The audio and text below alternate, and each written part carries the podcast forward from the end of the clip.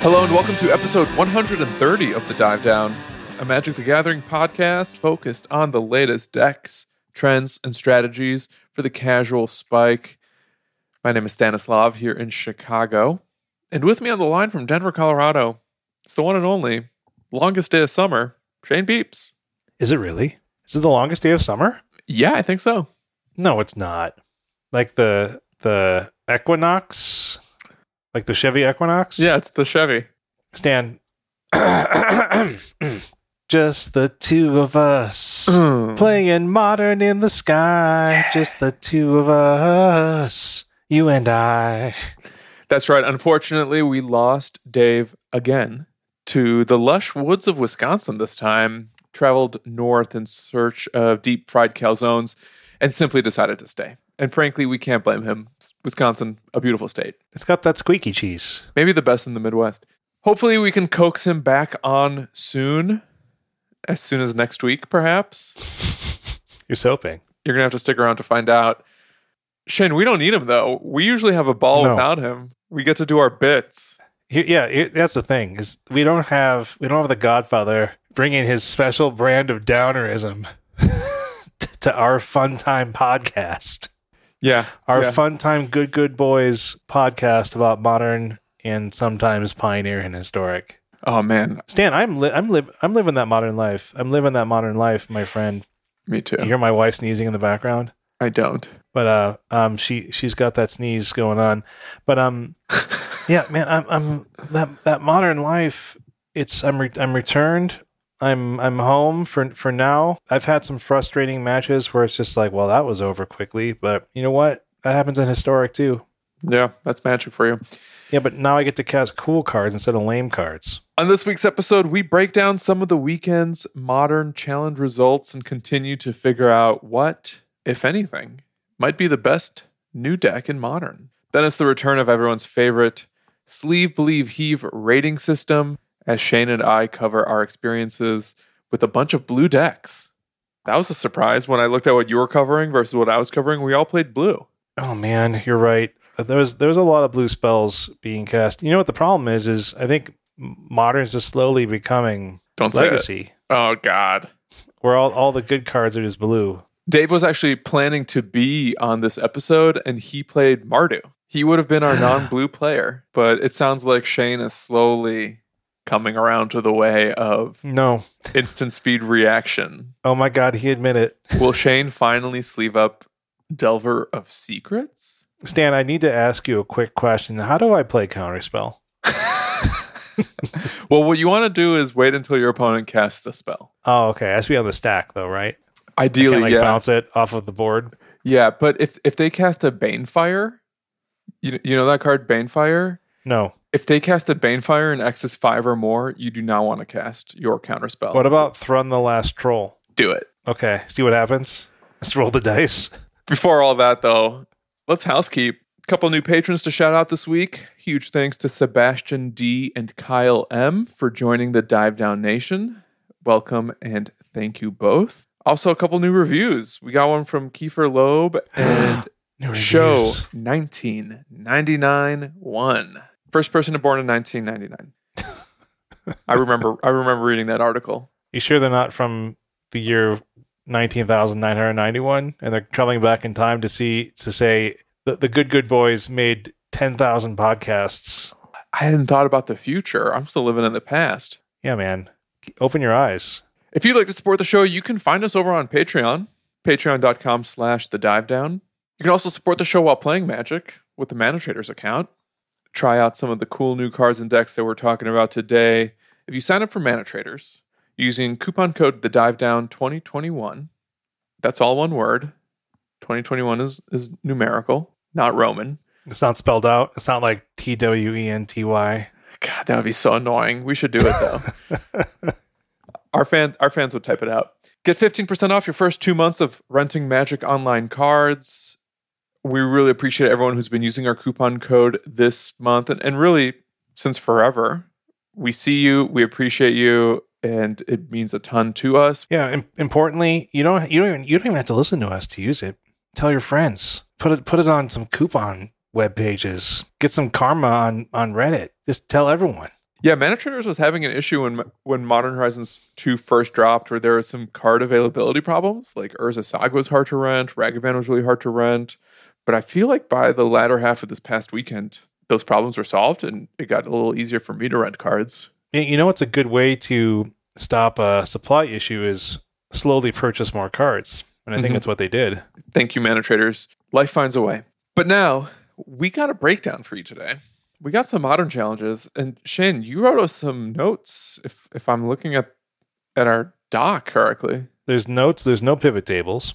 But it's been it's been a little bit since we've had uh, the time and I think maybe for the reason to focus on tournament play in modern. Like we're we're heading into just the third week with these cards. Uh, legal on Magic Online at least, and players are continuing to refine these deck concepts. They're making these lists more tuned.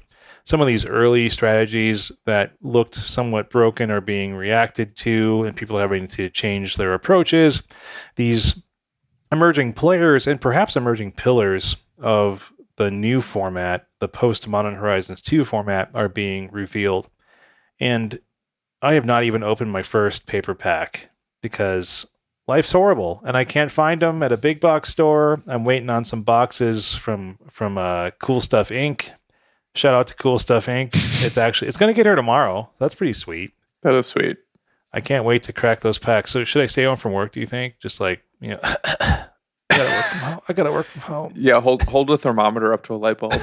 I got a fever of 250 degrees. Shane, that seems bad. Help. Uh, at- um, so what we have this this week, um, as is somewhat typical, we're going to look at both the weekend challenges from this most uh, recent weekend. So that's Saturday the nineteenth, Sunday the twentieth of June in the Anno Domini two zero two one. I think that's how you say that. Um, okay, so let's start with the 19th. That's the Saturday challenge. And what we're going to do is run down through the, the top eight of both Saturday and Sunday. Then we'll kind of look at some larger trends that we're noticing and talk about maybe even a, a few cool decks, inks that we that we noticed. So starting in first place, M Muck with Izzet Urza, Food, and well, I'd like to talk about this deck. I'm going to be talking about this deck in more depth in the dive down segment. So just hold your horses. We'll get to it. Uh, second place, Canister. Yes, that canister. Yes, again, you're hearing his name. Mhm. Uh, Amulet Titan. Yes, it's Amulet Titan, and yes, it has four Urza Saga. It also has four Abundant Harvest, It does. which I think is a card we anticipated to be strong in modern. It's not as strong as I thought yet. It's not everywhere. You know what I mean? It's not in like every green deck. Agreed. I, I- and I think so far it's really just been popping up most of all in, in Titan, though Yeah. here and there we like we saw it in a Soul Herder deck, we saw it in some Jund decks. It, it's definitely not the new Once Upon a Time, but it's cool that it's actually seeing some utility here because we were anticipating it to be a very powerful cantrip. Yeah, it's one of those cards that I think the, the power of it is not quite as bonkers as like Once Upon a Time, but we never claimed that it would be. I think that right now there's not a lot of decks that need it or have a home for it, but I'm curious as the format settles if Abundant Harvest will something that we see more of.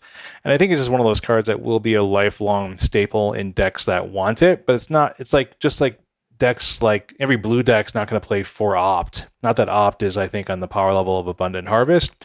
It's just one of those things where it's like you're not just going to throw it in your deck because you can.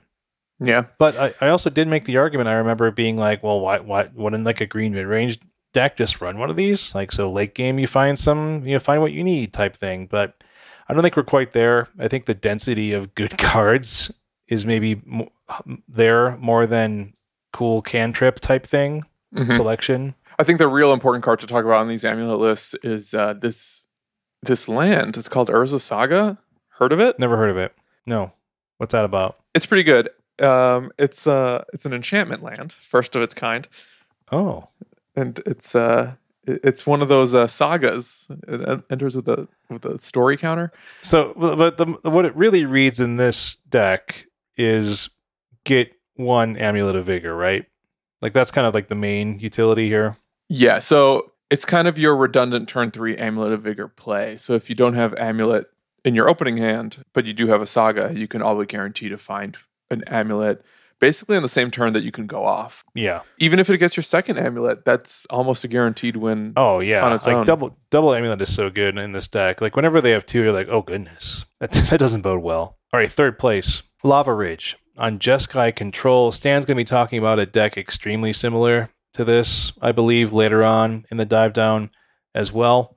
So similar, we'll- you would you would have thought that I had just downloaded this exact list and I don't know. It's really it for the episode. All right, fourth place. Izzet Delver by Boogles? Hey, it's the other deck I'm going to be talking about in the dive down.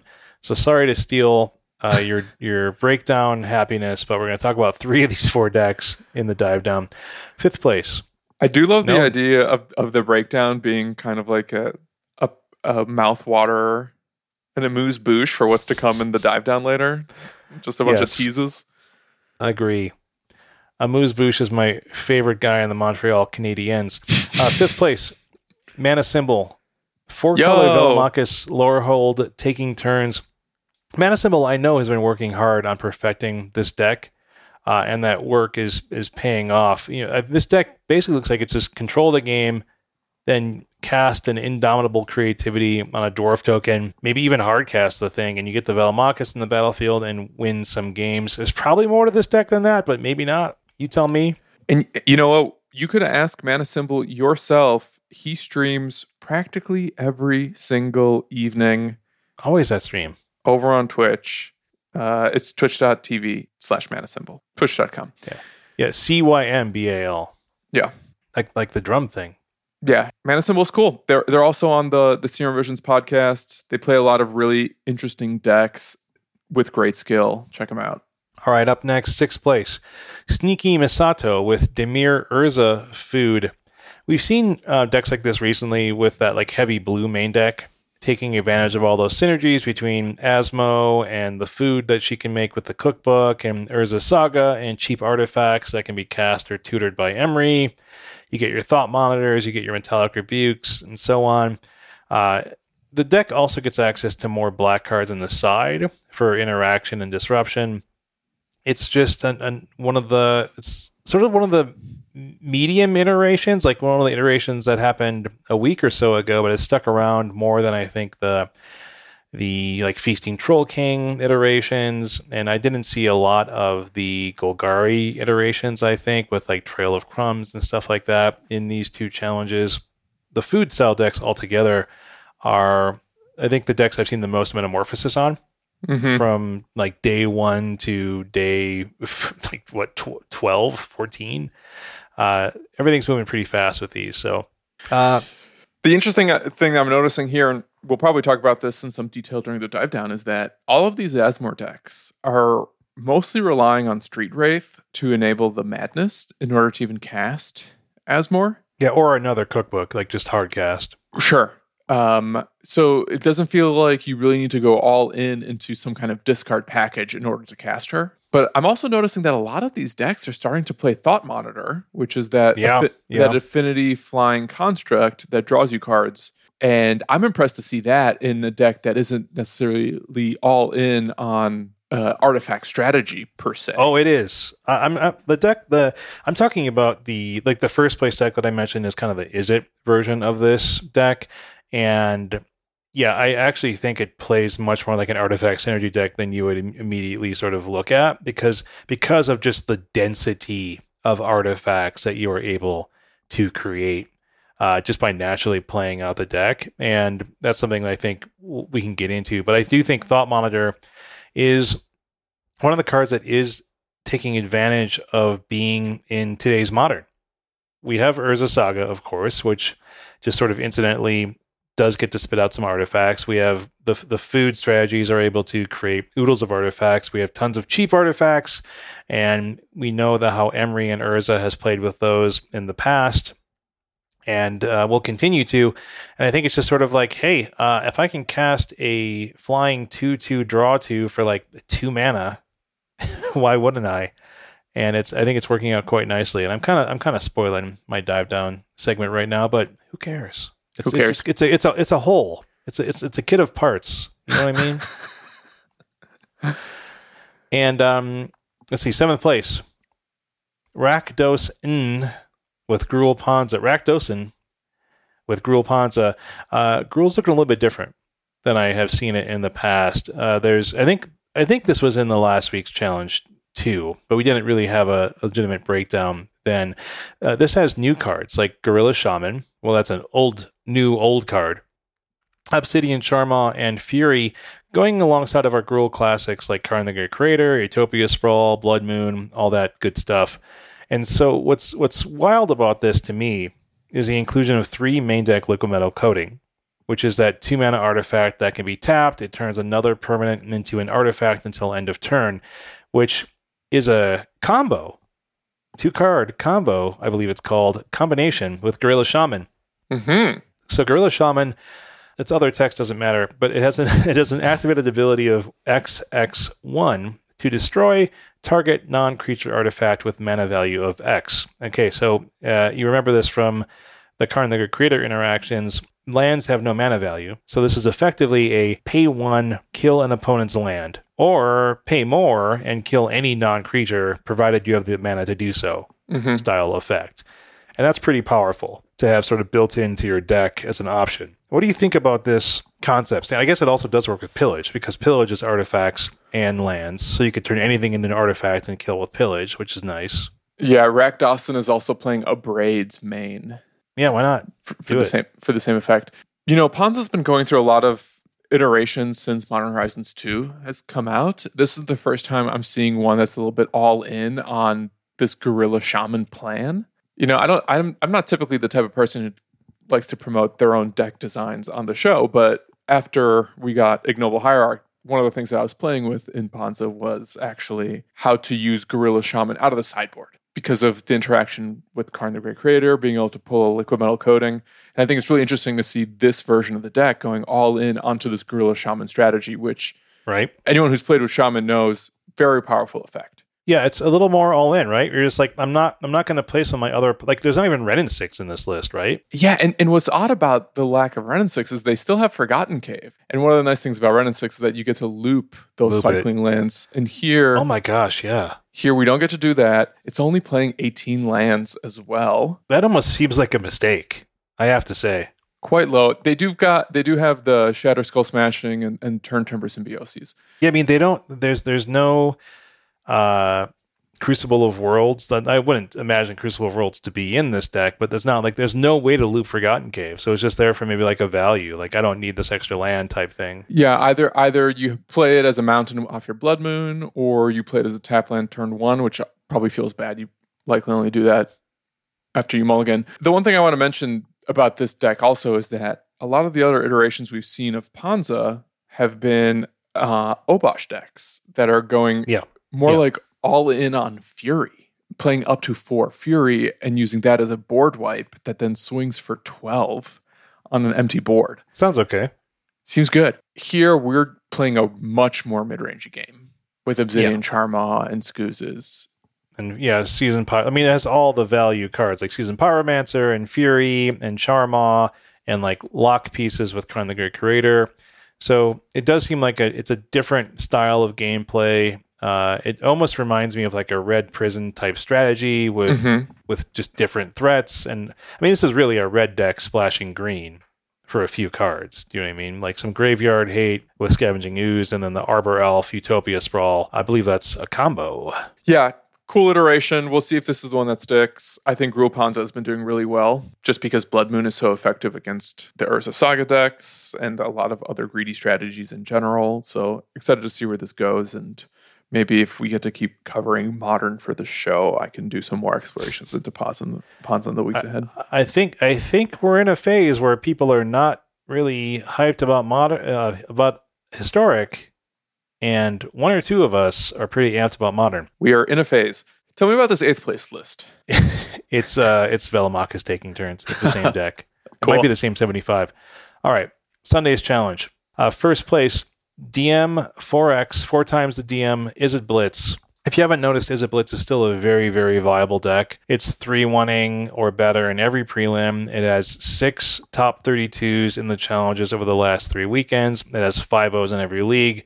I mean, that's every deck in modern, I think. It's, it's, but it's not going anywhere. The, the most fundamental change with Izzet Blitz after uh, Modern Horizons 2 is that it's just including four Dragon's Rage Channeler, not Challenger. Uh, it's a clean replacement for Sprite Dragon. One mana is less than two. Uh, I'm also seeing some number of Unholy Heat make an appearance for sure. Mm-hmm. And I think this is just one of those things where like Dragon's Rage Channeler just gets you all the cards you need when you're doing what the deck is designed to do. One other difference in this DM list is that they're playing for Mishra's Bauble. Oh yeah, just kind of yeah. To help enable the the Delirium on Channeler, Izzet Prowess typically not a Bauble deck. So we're trying to get that Delver effect online a lot faster. Yeah, it's that's one of those things. Like it's it's interesting to me that even in non-Lurrus decks, it seems like Bauble has become the card of choice to enable Delirium to pair with Dragon's Rage Channeler and be like, hey, I'm going to cast this for free. I get the free Surveil, which is cool.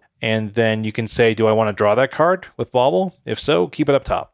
And then you you know crack your bauble. You can look at you look at your own card, you look at your opponent's card, um, well, at that point, you don't need to look at your card if you're keeping it, right? Because you just surveilled it to the top. So you get to see what your opponent's doing, I think, a little bit more often. I kind of like that, where it's like, um, you know, they'll oftentimes stand, you know, you get to do that cool little trick where it's like, I'm going to cast a bauble. And then based on what I see with my bauble, I can uh, shuffle with one of my fetch lands, or I can play, uh, I can play it and fetch at the end of the next turn, or I can play an untap, or I can play just a regular land type thing.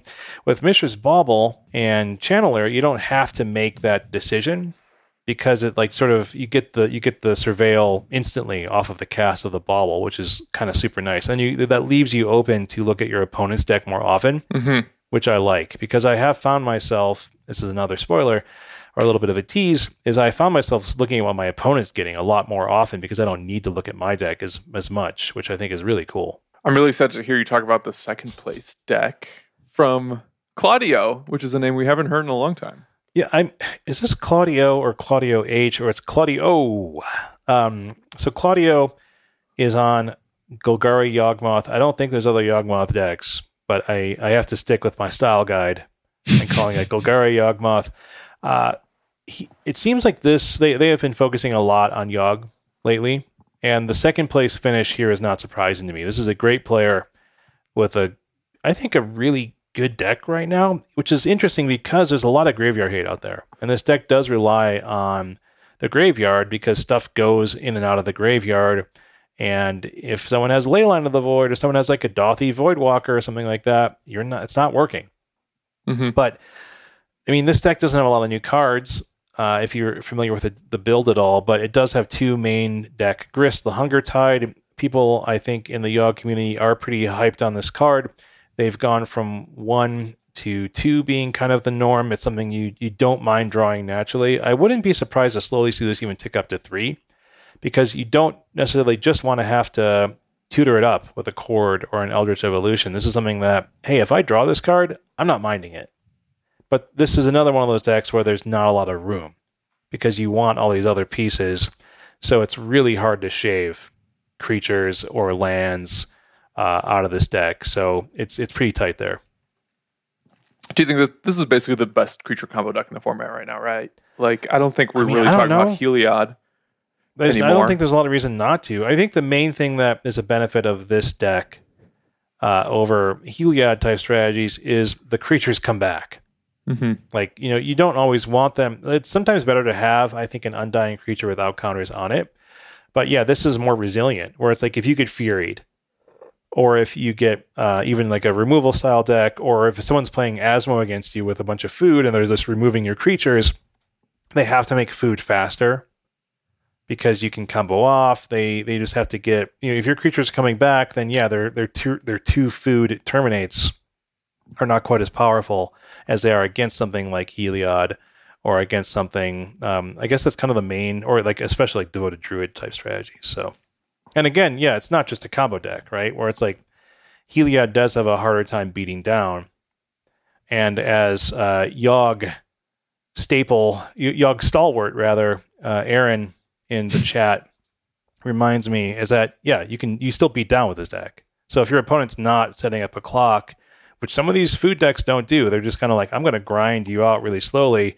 If their terminates aren't really terminates and you're still attacking, and the creatures are actually bigger, then yeah, that's actually pretty good. Have you been tinkering with this deck a little bit? I keep wanting to find time, Mhm. but you know, as as we have talked about in recent weeks, it's been pretty busy, and I wanted to find I, the my my playing this week was with like more newer cards, but I am I am hyped to to play this deck, especially as I open up some grists. I hope in my boxes that come tomorrow. Yeah. All right. Uh, Talisker, good scotch on Izzet Delver, uh, another deck similar to the one I'm going to talk about in the dive down. Uh, McWright, fourth place on Amulet Titan, uh, same build, similar build to what we saw before, down to the, uh, what's that green card? Abundant Harvest. Yeah, that's what it is. Fifth place, Hamunda, uh, Hamuda rather, on Hammer Time. So Hammer Time, new cards that are added are four Esper Sentinel, for Mhm. Urza's saga. What's interesting is I've found that these decks look like they're starting to shave Steelshaper's Gift, which I originally would kind of thought was untouchable. Steelshaper's Gift is the tutor that searches a one mana white sorcery that searches for an equipment card, and you can put it into your hand. But guess what does that? Your lands. Yeah, when your lands do it, it might be even better. So Urza Saga, yeah, can all can make artifacts if you needed to, but can also, yeah, tutor up your Colossus Hammer, which strangely costs one. Also, I think the Esper Sentinel kind of helps fill the role of Steelshaper's Gift because, in theory, you're drawing some cards off of it. Yeah, hopefully. Um, yeah, so yeah, I mean, and it's adding to your artifact count when you you need to get your metal craft online or you want to get your metal craft online. It gives you that taxing element as well. So I think all in all, Hammer Time looks like it's uh, it's perhaps better than ever. Uh, sixth place, an actual potato on Izzet Urza Food. Looks like the same deck that won first place on Saturday that I'll be talking about later. Seventh place, Mateus F34 on Etron. Uh, this looks like Etron, but it, it has two Urza Saga. So maybe uh, they were trying to rent a little bit too late uh, to the deadline of the challenge, or maybe it's by choice. So we see Etron here. We've also been seeing regular Greentron pop up in tournament results and 5-0 dumps. A lot of these decks are playing multiple copies of Urza Saga. I gotta say, I'm kind of delighted to see these Tron decks survive, considering that one of the concerns that a lot of players had was that Tron decks were going to really suffer after MH2, not only because of the addition of things like Void Mirror and other colorless hate, but even just regular old Counterspell being quite effective against some of these big mana strategies. Yeah, I mean, uh, I feel like we are seeing a little bit less Etron, a little bit less Greentron, but I do think that Urza Saga has an interesting place in these decks. I'm, I'm, I mean, one of the things that it does for Etron, I think, too, is that especially, let's say, uh, if you want to run some of your Wishboard main deck, right? Like, let's say you you think it's so valuable that you want to be able to get like a graveyard piece of graveyard hate or something like that. Etron, I think, has some room for strategies like that or options like that. So why not? Eighth place, Canister again, just Jeskai Control uh, just comes back casually on Sunday with another top eight. This time with a deck that you're going to talk about in uh, in the dive down. All I sure am. Stan. Shane, Stan, talk to me. let's talk about let's talk about some trends that we noticed in these two challenges. So let's talk about the the elephant saga in the room, and that's Urza Saga. Twenty two of the sixty four decks featured Urza Saga. That's quite a few. That's more than a third. One deck more than a third, actually. and they weren't all as more food decks, right? Oh, no, a- in fact- it's in appearing in, fact, was- Tron. it's it's Yeah, the- appearing in Hammer decks. It's appearing in Affinity. Any deck that has some number of artifacts just can slot in for Saga. Two to four. I yeah, guess. yeah. I want to talk about that. I think a little bit later on this episode for sure, but like it's definitely just around. You're going to see a lot of Urza Saga doing its thing. Uh, what's interesting though too is just after that, 18 of the 64 decks had Ragavan. So the the monkey is showing up as the most popular creature, I think, across both of these, and uh, just a powerful powerful card that goes into a lot of different decks. It's not just in red aggro; it's in all kinds of you know red control or like you know not even red based control. People like see, splashing red. I think for like Ragavan and Bolt. I mean, it's it's in it's in Urza's style food decks as just like uh, your early threat that kind of puts pulls you ahead and makes artifacts for free. Mm-hmm. It just does a lot. Ragavan is nice. I love that I got to play with it some, and I'll talk about why I loved it so much in a little bit. Uh, 13 Stoneforge Mystic decks still holding on to a, a good portion of the metagame here in modern. Stoneforge Mystic is powerful. It's doing great things right now.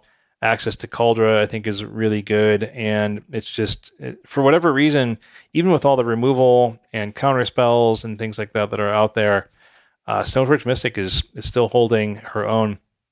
Here's an interesting thing, Stan. And I feel like the Dive Down Nation, not us, but our, our, our friends in the Slack have been thinking about this more, more aptly than we have been. Fury, up and comer elemental uh, 10 decks out of 64 featured Fury. What are you thinking about Fury lately? Have you had the chance to, to play with or against this card? Let me put it this way, Shane. Stan's rubbing his eyes. Are you sitting down? I'm, I'm sitting. I haven't cast a single Fury, but uh, I, I've been buying them because I know I'm going to want to start casting these sooner than later. Yeah, it's it's a it's a good card. I, it's it's it's crept up in price on TCG.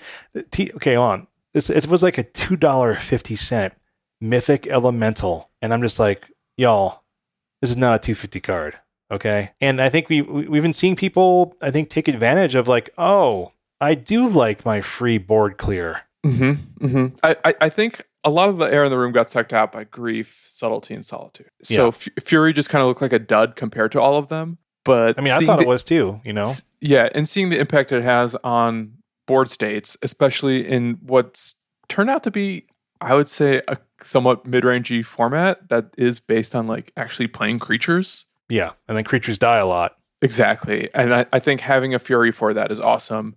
Um, and I think once people also got wise to the interaction between Fury and Obosh, where the board clear is more powerful, and then the double striking attacker is so much more powerful. I think we're starting to see it as a real build around threat. Yeah. Fury, up and comer, keep your eye on on what decks are using it. Eight decks had Dragon's Rage Channeler. Seven decks were Asmo food based. That's a little bit less than I actually would have expected based on the kind of the initial sort of hype slash fear around these food decks. Uh, after a huge sewing, showing in our league dump, there was no deck in the top 32 on Saturday that had Solitude, and only two decks on Sunday had Solitude, and that is the white uh, swords to plowshares elemental that was everywhere in uh, in the league dump. Mm-hmm. So let's look at what's kind of trending downward, or perhaps maybe staying pretty flat. And I think that's uh, Cascade decks. Like there's only three Shardless Agent type strategies across both our challenges that we looked at. I think it's still viable. Like three is what? That's like five percent, four point five percent, and that's perfectly reasonable. You know what I mean? To have you that kind of representation, but it doesn't seem like it's overpowered, which is good. Uh, some of the things that I think have took really big hits were hardened scales decks. Only one of those across both of our challenges, and grief. One deck with grief across 64 decks. The initial most feared, most hyped card uh, does not seem like people are are taking it to these challenges. I wonder if it's because Asmore has kind of proven itself to be just such a powerful standout strategy that the grief cascade scale stuff is more cute than you know powerful good decks of course but maybe they just don't hold a candle to what asmore is is, is doing right now or maybe I mean, they can't keep up with prowess either because i think prowess is still sort of policing the format so, subtly. Yeah, that's that's the thing right is like I, I like to ask myself or ask anyone who's saying like, should I play this deck? Is like, is this deck doing something that attacks on a different angle, or better than another deck is doing a similar thing, right? So one of the issues I think with scales decks is that they fold to some of the same hate that you wouldn't expect, where it's like they they both get hit by artifact and by graveyard hate because modular and uh, things like Hangerback Walker, cards have to die, right? And they have to go to the graveyard. And if they don't go to the graveyard, these functions don't work. And so when people are attacking uh, these artifact based strategies and these graveyard based strategies in ways that make you sad, then yeah, I think Hardened Scale is going to get hit by both those kind of angles. and you know, like you said, Stan is like, oh, uh, oh, prowess is still really good. It's still aggressive. It still kills my chief creatures, and you know, gets in for huge chunks of damage on turn three and turn four. And so, a lot of these other grindy decks need a little bit more time to set up. And so it's just like, yeah, they can get uh, they can get under it. So if your deck doesn't get success- successfully under it, while also avoiding hate, then what's the point? And I don't know. It's I think that really what I think is that nothing. Tell me what standing, you really think. Tell me no, what you really nothing's think. nothing's standing out right now. I think we have some up and comers. We had four Hammer Time decks. Another, uh, just basically one of the pure aggro decks in the format. Like, why, why do, why do modular when you can beat people with a giant hammer? You know what I mean? like, if you want an artifacts energy deck, and that uh, why not? Why not Hammer Time? Why not? Why not Yawgmoth for like a creature beatdown deck that doesn't really care about removal as much? and can combo you out with Yawgmoth, three Yawgmoth decks in our 64. So nothing standing out too crazily besides Urza Saga being over a third of the decks in the challenges. But I mean, I think food stands out. Uh, uh, wh- What stands out is cards and packages, right? The Yes, Ragavan yes. as a as a one mana threat, I think stands out. Urza Saga as just a land that does everything stands out. yeah, yeah. Dragon's Rage Channeler is popular. Uh, Asmo food decks are popular. So we are seeing some of these new and old important cards, like you know, like you said, Urza Saga, Ragavan, Stoneforge Mystic, maybe even Fury, Dragon's Rage Channeler, Asmo, uh, and the Cookbook, and things like that. I think I think that's those are interesting new things to to look at and be like, well, how do we fight these decks on these different angles when, as we'll talk about, they're not even in the same kinds of decks in a lot of different ways. There's a lot of different ways people are playing these new cards, and that's actually what I'm really hyped about to talk with you in the dive down segment, Stan. Is old decks made new again. Some of these new awesome cards. We're going to talk about these cards, assess the decks that they're uh, being played in, give you our play experiences, and do a little bit of a mini dive into uh, our thoughts and feelings about some of these new pillars. So stay with us.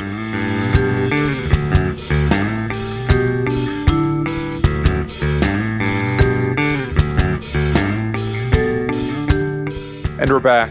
So Shane and I, we played a bunch of decks, and there turned out to be one deck where we had a little bit of overlap. So I think we'll save that for last. Mm. You did a great job with that breakdown. Oh, thank you, Stan. I'm here for you. really contextualizing the tournaments and the format and really the competitive landscape. I'm going to do you a favor. You didn't Mhm. ask, but I insist. I'm going to give your voice a break while while I take a minute to talk I'll about hydrate. Jeskai. It's, it's Oh another. man, my my three favorite colors in Magic. that's not true. Um, or maybe they are. We'll find out. Jeskai. Is it control?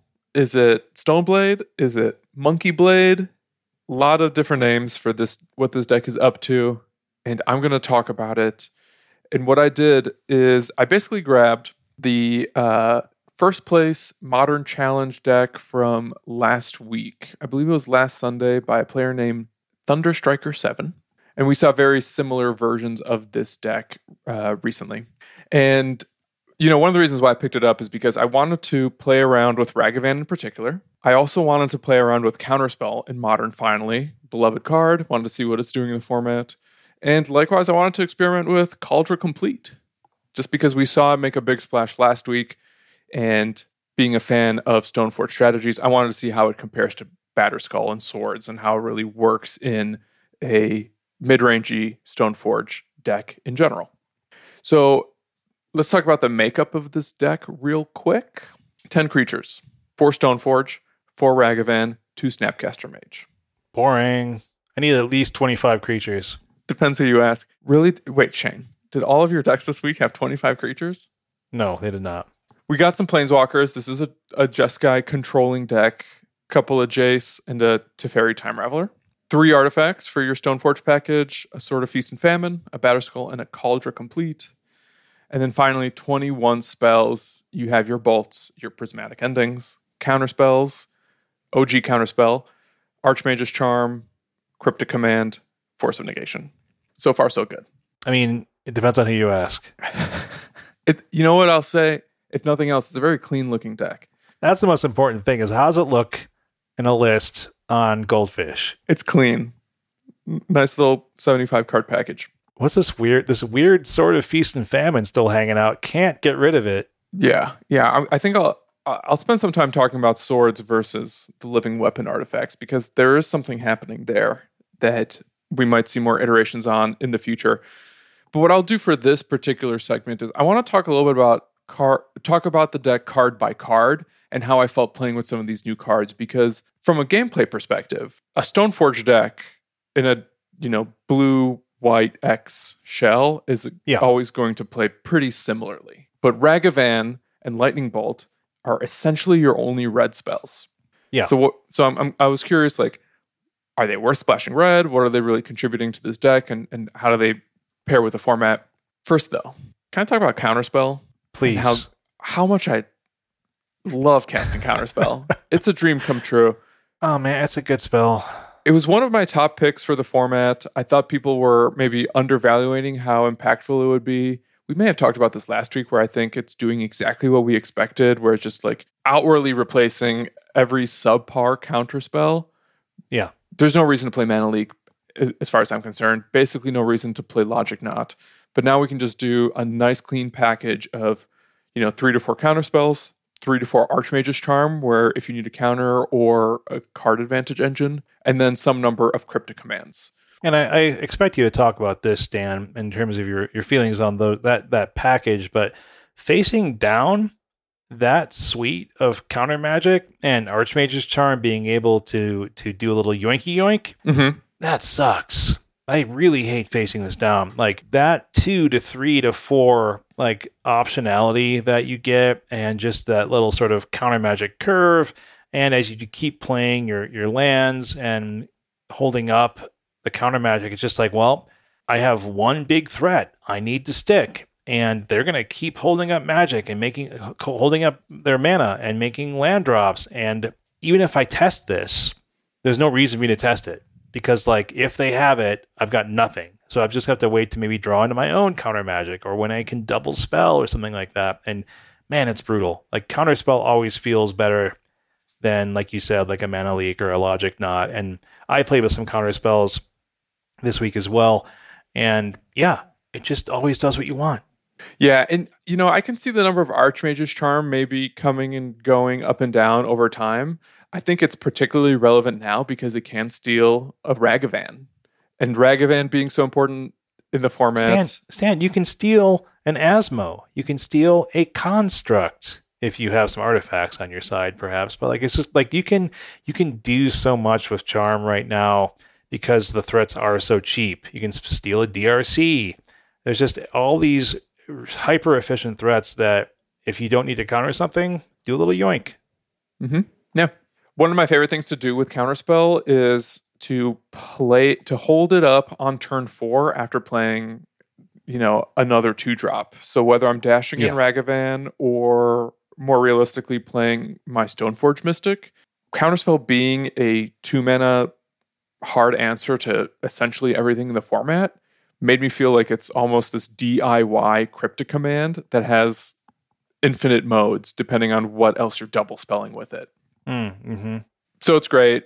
I love playing with counterspell, and I can I can definitely see myself running more counterspell decks in the future. This card, in and of itself, total sleeve. Let's talk about prismatic ending. This is one of the new cards introduced to the format. This is the X white sorcery with converge, exile target non-land permanent if its mana value is less than or equal to the number of colors of mana spent to cast the spell. I'll admit, I think this card is a little hard to read and understand because the X in the CMC kind of conveys that it's going to have some kind of effect on, you know, what the card does. Yeah. So so I wrote a little cheat sheet out to kind of help break down the impact of prismatic ending in actual games because the X only kind of sort of matters, but it doesn't matter in the way that it does on something like engineered explosives, for example. Prismatic ending is a removal spell where for one mana it exiles one drops or zero mana spells, or zero mana permanents rather. So if you're just casting it for white and not spending anything on that X, it'll get rid of your Utopia Sprawls. It'll get rid of your Asmores. It'll get rid of, you know, mana dorks, what have you. hmm For two mana, if you're using two colors, it'll exile two drops and below. Yes. Likewise, three mana, three colors, it exiles three drops. Yes. So the CMC of your opponent's permanents matter, but the X in the casting cost, although it's confusing, isn't really the important part of this spell. Yeah, it's sort of like, you know, it's just the, the colors that are involved in your casting. And this is, I think, perhaps a good time to remind people, further confuse the issue perhaps, like how Thalia works interestingly with these sunburst or converge style effects. Like, this kind of gets to what Stan was saying is like what these spells do, or rather these mechanics do, is check to see like what mana was paid when you cast the spell, regardless of what the cost was for. So let's say like your opponent has a Thalia out and you want to prismatic ending her, right?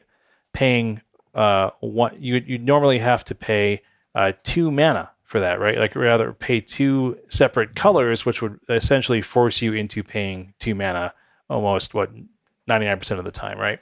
Mhm. But then you're like, oh wait, Thalia has taxing effect. So don't I have to pay three to do so? No, you do not, because uh, when you you could you could basically target Thalia for one. You could target her for let's say white mana, and then for the tax that you are required to pay, you could pay any other color of mana, and that is two colors spent. And so, like Stan said, it the X does not matter. It is the colors that are involved in casting the spell. So Thalia could get exiled with prismatic ending by paying her tax because it, re- it forced you to pay a second color. So even though she's two mana value, and you paid uh, you paid two different colors, so she's gone, right? And uh, the slight increase in engineered explosives we're seeing. Uh, I'll mention this kind of works in the same way for that card. Like any colored mana you pay towards Sunburst, like engineered explosives, puts a counter on it, even if it's paid as part of a tax. So let's say you want EE on zero. Let's say there's some rhinos out there or something like that. It's just the, the Rhino taxes deck or something like that, whatever, right? Uh, if you want EE on zero and there's a Thalia out and you have to pay one, you would have to have access to colorless mana in order to keep it at zero counters on the EE. Because otherwise, if you pay any color, it's going to put a, a sunburst counter on it. So just keep that in mind. I think Thalia, I'm seeing a little bit more of her lately with uh, sort of white uh, vile taxes style decks. So just keep that in mind playing with or against uh, Converge or Sunburst effects right now. That ends my little tutorial. Sorry, pre- Stan. No, no, I, I, I think that's really important just because Thalia creates really confusing interactions. This is kind of a confusing spell when you're new to it. So I appreciate that. I want to say, just kind of as a, as a as a closing point on prismatic ending, this card is impressive. Good card. It can sometimes feel a little frustrating because you'll be facing down, you know, a four or five drop, and it'll be, I don't know, let's say it's Garruk, Wildspeaker. It's just this four mana green spell. And part of my brain wants to think that, oh, it's a mono co- single color spell. I should be able to answer with Prismatic Vista. But because I'm on a three color deck, I cannot. Yeah, and Path to Exile is largely reduced to sideboards now. It really has, yeah. Everyone's everyone's testing out or just deciding that prismatic ending is, is better. And yeah, it does help. Even if it, even if it's sorcery speed, you're not wrapping your opponent. So that's that that kind of turn you're taking off to do it on your turn is at least not advancing your opponent's ability to to cast spells. So some it just seems like it's worth it right now. Mm-hmm. Yeah. And th- not only the fact that it answers any type of permanent, but Oh, and that. P- P- Path to Exile, it's a ramp spell for your opponent too. It can be a little awkward. Enough about these non creature spells though. Let's talk about monkeys. Let- Let's talk about the monkey in the room. Please. To Ragavan or not Turagavan? Is that really a question? So it's a great card and it does a lot when it sticks around and it connects with your opponent. But it's also, I think, in some cases, a really weird, awkward card to play because if they have, you know, Anything? a 3 3 or a 2 2 even, and you don't have a lightning bolt, it's just like it feels awkward casting a monkey into that situation. Like a lot of one drop aggressive red creatures, though, if you can call this an aggressive red creature, it's great on turn one on the play. And, and can even sort of transform this deck into a pretty low to the ground tempo strategy in a way that Jeskai Stoneblade wasn't previously, when it was mostly about Stoneforges and and Snapcasters. You didn't necessarily have as many early threats to protect, But with Monkey, you have a very important early threat to protect because it can generate so much mana and, and card advantage throughout the game. But it being a, a, a dud, on the one hand, makes the dash ability better, I think, because if it's in your hand, you don't want to cast it into your opponent's board because they can just block it. Um, you can then save it for when they maybe tap out with their creatures, swing out in a non lethal state, and then you have an opportunity to actually dash out a monkey, make some mana, get a card off them potentially. Yeah. Yeah. I mean, I think the, what's interesting about the dash for me is the the dash is like a really cool option that has some potential upside, right? Where it's like, well, I don't expose this to prismatic ending. I don't expose it to other sorcery speed removal. I'm able to take advantage of like uh, a, a, hole in your defenses. Um, but one of the real issues I felt, Stan, is like the the dash still put it puts the card back in your hand. Like it puts Ragavan back in your hand, right? So like it's it's it's very it's very temporary and like it gives you no board presence. It really you really have to feel like you are getting a lot out of that dash. But it's also just good because like, yeah, I have extra mana. I can do this. Why not? The other thing about the dash that I think is a little unintuitive is the monkey bounces back to your hand at your end step.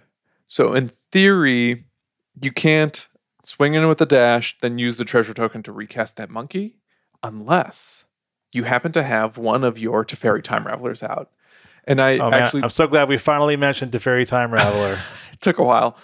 I thought that the interaction between a dashed monkey and time raveler is a really nice way to use that minus two ability on it on, on, the planeswalker to bounce the monkey back to your hand and then recast it after you've attacked with it because then the that dash trigger fizzles you don't actually have to bounce it back to your hand at the end of the turn and you can Stand it. Present a, a keep a body an untapped body on the board while doing whatever else you've you've done that turn Stan, I've noticed that this deck only runs one to Teferi Time Raveler.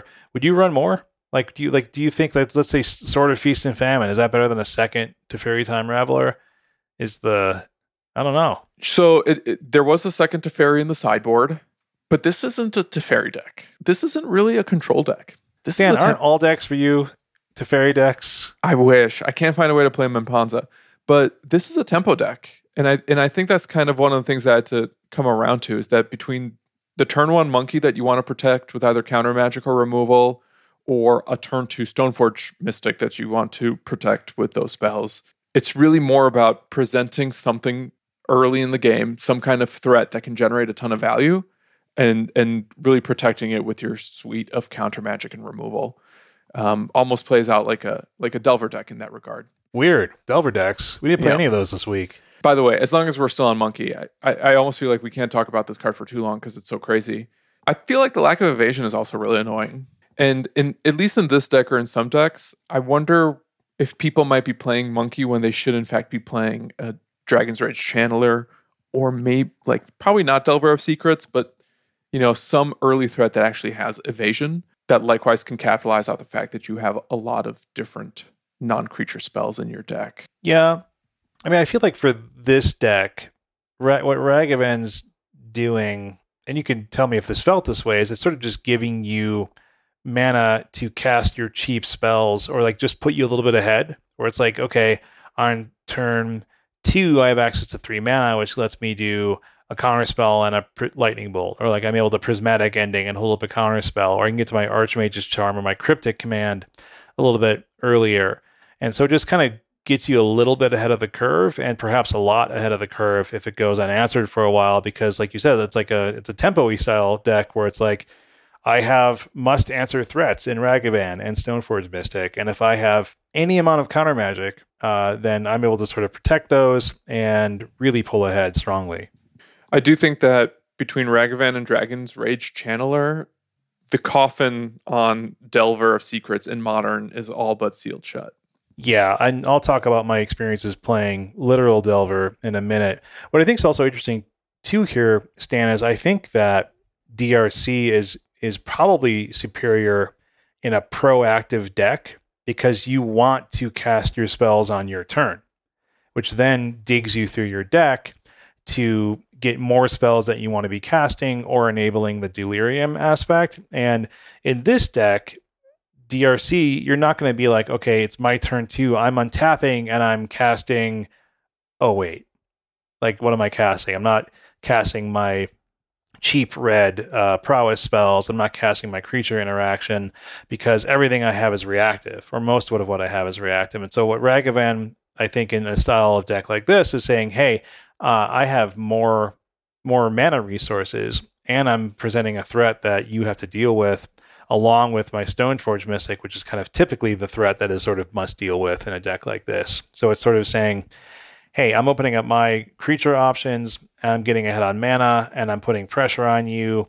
Uh, and I don't think DRC fits in that same style. Mm-hmm. Did Did you get to play with the monkey this weekend or, or for this episode? Oh, I did. I played with some monkeys. Cool. Do you Do you want to talk about your experiences with it now, or should we kind of save it for a little monkey chat uh, toward the end? I, I want to talk a little bit about what monkey is doing to the format, or what monkey is seemingly like what where it's fitting in the format and why I think people they're not talking about bands by any means, but I think it's really wild about how big of a portion Ragavan was of our weekend challenges.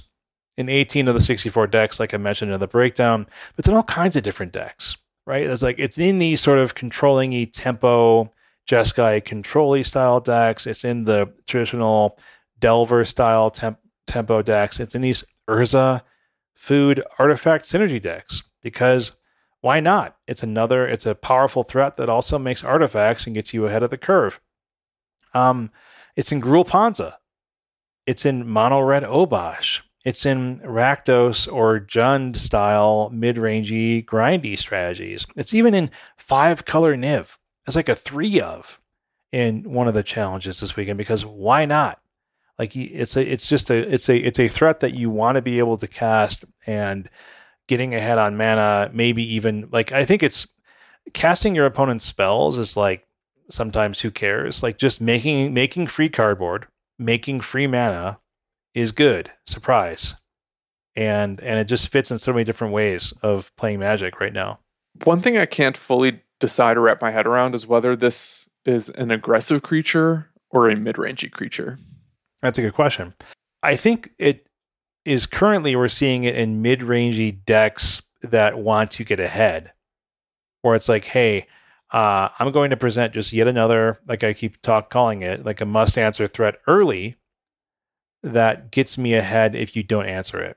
And if you did, then it leaves you with one less piece of creature interaction for my two drop, for my three drop, and and for my or my my Urza at four or something like that, where it's like, hey, uh, yeah, you you spent your prismatic ending on that because you felt like you had to, and now I just get the opportunity to play something more powerful on turn two, my Stoneforge Mystic, or something like that. I, I will say, the times that I do connect with Monkey and it exiles an actual non-creature spell, I'm not casting my opponent's spells all that often because no. the the matches where I got to do that, and, and maybe this is just kind of a condition of modern right now these decks are so synergistic that unless I'm just flipping another monkey, perhaps that I don't want to cast since I have a legend, it, I, I rarely find myself in a scenario where I actually want to cast my opponent's spells, and I'm typically more interested in just having that extra mana. Yeah, or the artifact mm-hmm. for your constructs or something like that, or to enable your affinity, or to enable your you know improvised and stuff like that. There's just like cardboard is good. Yeah, making cardboard is good. Okay, that was a lot of monkey talk. Um, I mean, it's a it's a very important card. So yeah, we'll probably get back to it even. But I want to talk a bit about Kaldra Compleat. Another reason why I tested this deck was to see how this new seven mana living weapon worked, and it's good. Weird. I purchased one after playing with this deck. I purchased one in paper after playing with this deck online because I thought it was pretty cheap. It was just north of ten bucks. Stan, guess uh, guess what your boy bought today? Is it Kaldra Compleat? No, guess what? uh, I I rebought Stoneforge Mystics. Heck yeah! Because man, I just gotta. Do you also did you also rebuy some Bobs? no, I did not buy like my fourth playset of Dark Confidants. No. Okay, that's good. Nor nor Snapcasters. So Kaldra Compleat. You know, you were talking about swords, whether or not it's worth even the playing swords. Yeah. I did not cut any swords from the deck that I was playing. Cut any swords. I like that, Stan. Nor am I ready to advocate that we should remove swords from our Stoneforge decks, but I do think it is actually defensible to do so. And I totally understand why we were seeing some of those black white Stoneforge decks just running Kaldra and Batterskull, especially because com- Kaldra Compleat and Batterskull complement each other really, really nicely. Where unless I was specifically desperate for life gain or thought that you know the vill- vigilance on Batterskull was relevant, I just found myself fetching Compleat as soon as possible in most other situations because it's both really hard to remove, really hard to deal with the germ token, and it it it's it's a removal spell and a threat. Any creature it touches will not trade with it, and likewise it exiles them. And I think that's just one of the other many things on this on this card that's just buried in text that until you play with it and you start to realize, oh, opponents can't even really block it just because they're going to lose any creatures that they have too. Stan, yeah, I mean it's it's it's absurd. But uh, more more importantly, is living weapon does that is that always shorthand for make a zero zero black germ creature token then attach a weapon to it? Like is Kaldra being held by a zero zero black germ token? Correct. Yes. Oh man, that opens up my eyes. My eyes are wide. Yeah. Yeah, I mean Kaldra Compleat's absurd. I haven't had it actually cast against me at all in all the games that I've played this like week, and I played it quite a few. So I, I can't speak to how absurd it seems, but let me tell you what, seems pretty absurd. Like yeah. I think St- Stoneforge, Stoneforge Mystic is more of a must kill than ever right now, and that's a good place to be. And that's probably why we're seeing so much of her in the in the challenges. I, I think one of the reasons why we we might even be seeing swords in decks like this compared to those black white decks is that Ragavan is a nice creature to carry a sort of feast and famine or maybe a, a fire ice out of the sideboard. I'm just imagining Ragavan carrying like a gigantic Batterskull, Dude. Like just like is yelling. Monkeys are strong. I don't yeah, know if you know I mean, that, but if you if you picked oh, a fight yeah, with a chimpanzee, oh my, yeah, you would be torn apart. You'd be torn up. You'd be torn to, to shreds. um, but you know, I, I, was sort of lamenting how Ragavan doesn't have any evasion. The monkey carrying a sword gives it some of that evasion, so that you're, depending on what you're playing against, you're almost guaranteed to make a treasure token and maybe even draw a card while also doing whatever else the sword does for you. That's a flavor win stand too. Monkey sword, monkey blade. Yeah. What else? Anything else you left to talk about this deck? Any kind of new tech stuff you liked? You know, it did have some subtleties in the side, which was nice. It, it had some force of negations main, which is okay. I don't know what else there's to say. This is maybe the best Jeskai deck I've ever played. Whoa. In, in like the contemporary modern era. You, Esper Control had sort of outmoded blue white and, and Jeskai decks previous to Modern Horizons 2. And I do think Esper might be the better way to play a more controlling blue white deck. But Jeskai, just because of Ragavan, I think might be a, the best way to play the more tempo aggro strategy. Yeah. Um, because you you know your curve doesn't your curve tops out at four with with Jace, um, as opposed to something like the Esper decks, which are actually playing Teferi Hero of Dominaria. Yeah, I think it's interesting, Stan, that you when you call this a tempo deck and not a control deck, it does sort of reframe its position and its its play style in my mind where it's like I think people right now are figuring out what speed of tempo deck they should be. Like what's the most successful way to sort of play tempo to play with these new cards like Ragavan, to enable cards like Stoneforge Mystic, like at what how much interaction, how much counter magic, how much proactivity uh, is best in the meta. And I think that this is looks like a really solid option. So even though I have been kind of using tempo generously here, I think what this really is is a mid range deck where it can go both ways, where you can either go the more aggro route and and and play the plan where you have your turn one, turn two threats that you protect, or you can take the slower side of mid range and play a more controlling strategy by bringing in more different reactive spells and and really leaning into your Jaces or your Teferis if you have them. So mid range is good again, maybe.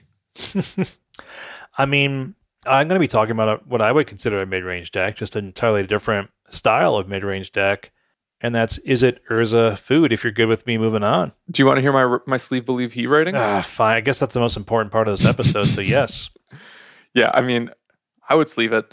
Um, I liked it a lot. I think it's a real deck, and I understand why control masters are doing really well with it that know how to, you know, navigate in a lot of different matchups because this does have so many different paths. Yeah. But But it has no paths actually. It has lots of prismatic endings. it's got some paths on the side. It- oh yeah. It, it is, I don't know, it's it's a Ragavan deck as well as a Stoneforge deck. And I do think that as, as long as Ragavan is good and, and in the format, assuming he sticks around, then I think this is a fine way to build around him in a more tempo strategy that you might not get in other shells. Yeah. Yeah, right on, man. I'm uh, I'm hyped that you enjoy it. I think I have I mean, it depends on how many Ragavans I open is gonna really impact my future modern deck building. Yeah. Let me talk about a Ragavan deck I played.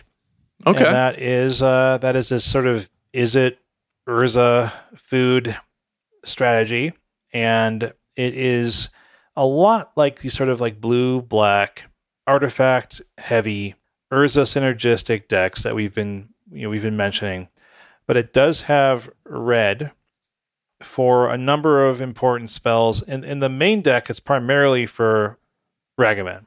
There's also a few lightning axe to enable uh, discard, which is helpful for getting your Asmo on the board. Also, just dealing five damage is never too shabby for a single red mana. Um, and in the sideboard, you get a few more red options like uh, Galvanic Blast and Abrade and Ghirapur Aether Grid, which is pretty cool actually for uh, control strategies and things like that. I actually realized I should have brought this in against some of my control matchups I had. But fundamentally, way this deck is built is a lot like the decks we've been talking about. It's got the three Emry and the Ovalchase Daredevil to synergize with the Underworld Cookbook. as a couple Street Wraith for your discard and cycling synergy. It's got some Urza Lord High Artificer to just be an awesome Urza thing, making making constructs, ramping your mana off of your artifacts. All the things you don't really want to see happen against you. Uh, three metallic rebuke main, which is that improvise counter spell, which is more more kind of like a gigantic what ma- mana leak is. Mana leak is three mana, right? Counter target spell unless it's a controller pays three. Correct. This is an even cheaper uh, mana leak. Remember, this is improvise and not affinity for artifacts. That ha- that did flip uh, mess me up once or twice, where I was like, oh, I could just I could cast this for blue mana. Oh wait, I have to tap the artifacts. Genius, Shane you know, it has all the cheap cheap artifacts like Mishra's Bauble and Mox Amber, and then kind of like a little bit of a tutoring toolkit off of your Urza Saga, because of course this plays Urza Saga. You have Shadowspear, which is nice to give your constructs trample and lifelink. Uh, Is Shadowspear one of the things you're fetching with Saga is just a way to close out the game eventually? oh, exactly. It's the kind of thing where it's like, oh, they have a few, they have some chump blockers. Well, it doesn't matter because Mhm. I've made I've made two constructs, and now I have a Shadowspear, and then I'm going to put one on this construct and like very quickly put a clock on my opponent. Yeah. Um, Springleaf Drum to keep your mana alive when you don't want to go down on mana off of the Urza Saga. Soul Guide Lantern to deal with like graveyard strategies that you want to be able to stop off the tutor. Aether Spellbomb's interesting. I'm sure there's probably some loops that are better than kind of the very simple uh, sacrifice Aether Spellbomb for a single colorless mana, draw a card, uh, and then you can kind of get that back with your Emry. Or you can sacrifice Aether Spellbomb for a blue mana and return target creature to its owner's hand, which is nice for you know bouncing an opposing construct or something like that, or it doesn't actually go to a hand because it's a, it's a you know it's a token. You can even use it on your own uh, thought monitors to draw even extra cards. Or protect your important spells against removal. Like if you really need to have an Asmo down, you know, you can save it from removal with the Aether Spellbomb. I I did that. It didn't actually get me the win, but I think it did. I, I needed it. Otherwise, I was going to lose even harder. Yeah, I also love that the spell bombs aren't tap abilities, so you can you, if you have an Urza out, you can tap it Mhm. as as a Mox Emerald. Yeah, handy. Urza's handy like that. And then, of course, uh, I think I mentioned Thought Monitor, but what really what the way this deck plays out is it is an artifact synergy deck heavily based on blue that uses a lot of good spells and lands like there's a Saga and Emry and cheap artifacts to get your Emry down quickly and do Emry loops out of the graveyard. Uh, you are able to create a ton of artifacts with things like Asmo and the Ovalchase Daredevil loop with the cookbook. And I want to talk about that for a second. And it is not good for the format. It's I, I I think it's honestly it's the stupidest thing that shouldn't feel as broken as it does. But when you have two cookbooks down and you're looping a, a Daredevil, the game feels essentially unlosable. Like unless you're against a deck that doesn't have creatures, like there's combo decks or even control decks where you're looping Daredevils till the the bartered cow comes home, but you're not doing anything proactive because you're just making artifacts, and those can be good if your opponent's not, let's say, terminusing your two constructs or something like that, right? Yeah. But yeah, any creature strategy and you're creating a bunch of foods and removing them with Asmo, it's just like good game. What if the problem is Ovalchase Daredevil? Because, hear me out, discarding a card to make a food should be card disadvantage. But Oval Yeah. Chase neutralizes that, where it, it's it's card neutral. Yeah, it's it's. I mean, it's actually a card advantage for you because, like I was kind of mentioning earlier on, is that this deck's just making cardboard.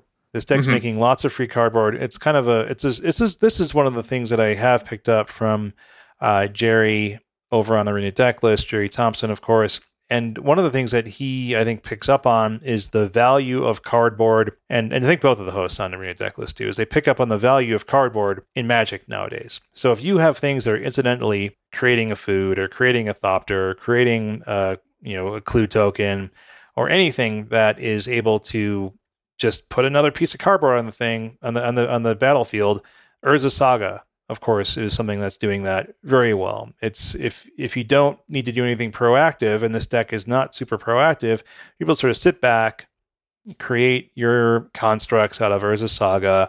You're able to play a bunch of cheap artifacts. You're able to then, when Saga pops, you're able to get maybe a Shadowspear or an Aether Spellbomb or anything that seems valuable to you at the time. You slowly, when you play this deck, you sort of find yourself casting thought monitors much earlier than you anticipated. Mm-hmm. You're like, oh, I have five artifacts. So I'm just casting this two mana thought monitor. And I'm getting a two, it's flying two two that draws me into more cards, which is exactly what a deck like this wants to be doing. You're getting stuff back out of the graveyard with Emry because you can you can toss it to your Underworld Cookbook if you want. Emry's naturally milling things. You're doing things like you can you know do the Mox Amber style loops. You can get your baubles back. It's all this kind of just a little stuff that's always been part of these Urza decks.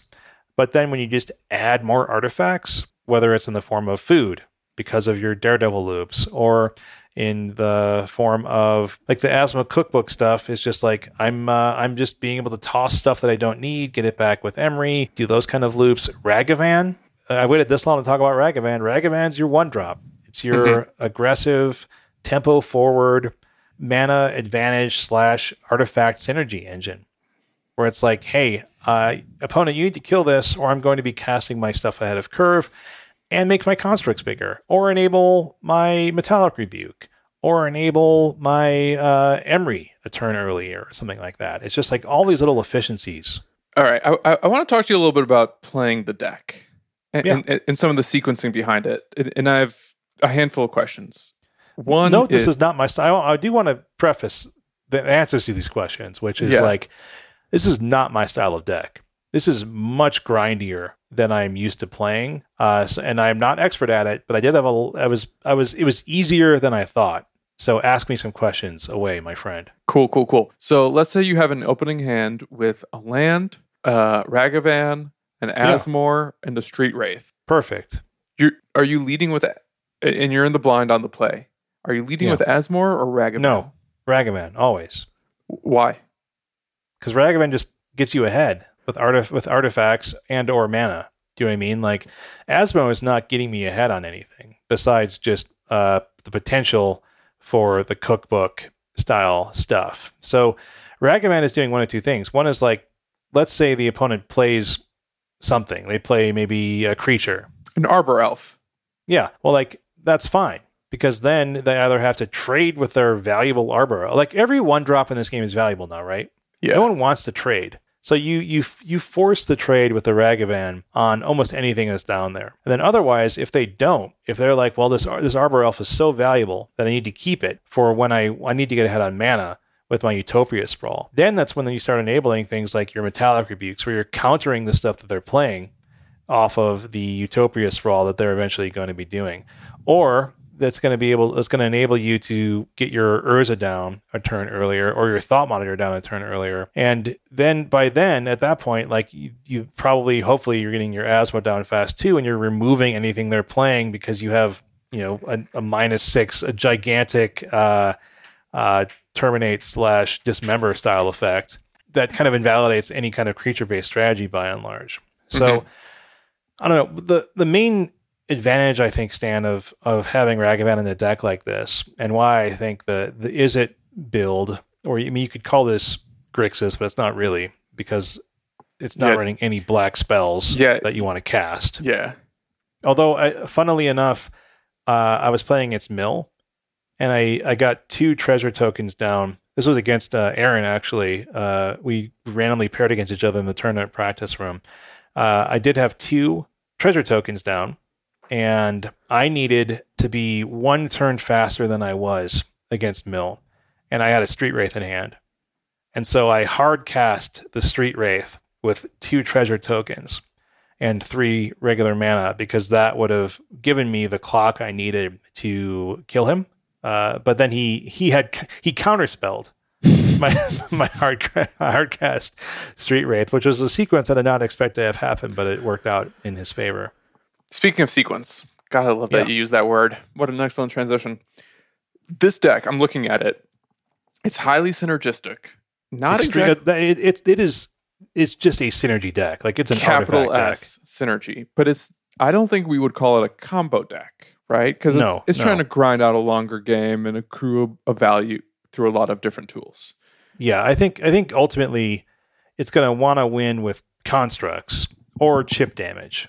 Sure my question are you mulliganing to anything in particular or are you able to kind of keep a hand that's just lands and spells that I, I, did find mulling with this deck actually kind of challenging because there were kind of a lot of do nothing hands or what i felt were do nothing hands where it's like well i can't get these two asmos onto the battlefield so they're useless or well i have like an, an urza and a metallic rebuke and not much else types or again a street wraith do you know what i mean mm-hmm. Mm-hmm. so i did feel like there were some openers you wanted to see more than others. And i think it's kind of the stuff you would expect right? Which is like i need to get artifacts for my artifacts energy deck to work. So like the dream hands are the fast like Emry hands where you're like deploying your like five permanents onto the battlefield and you're like you know good luck opponent.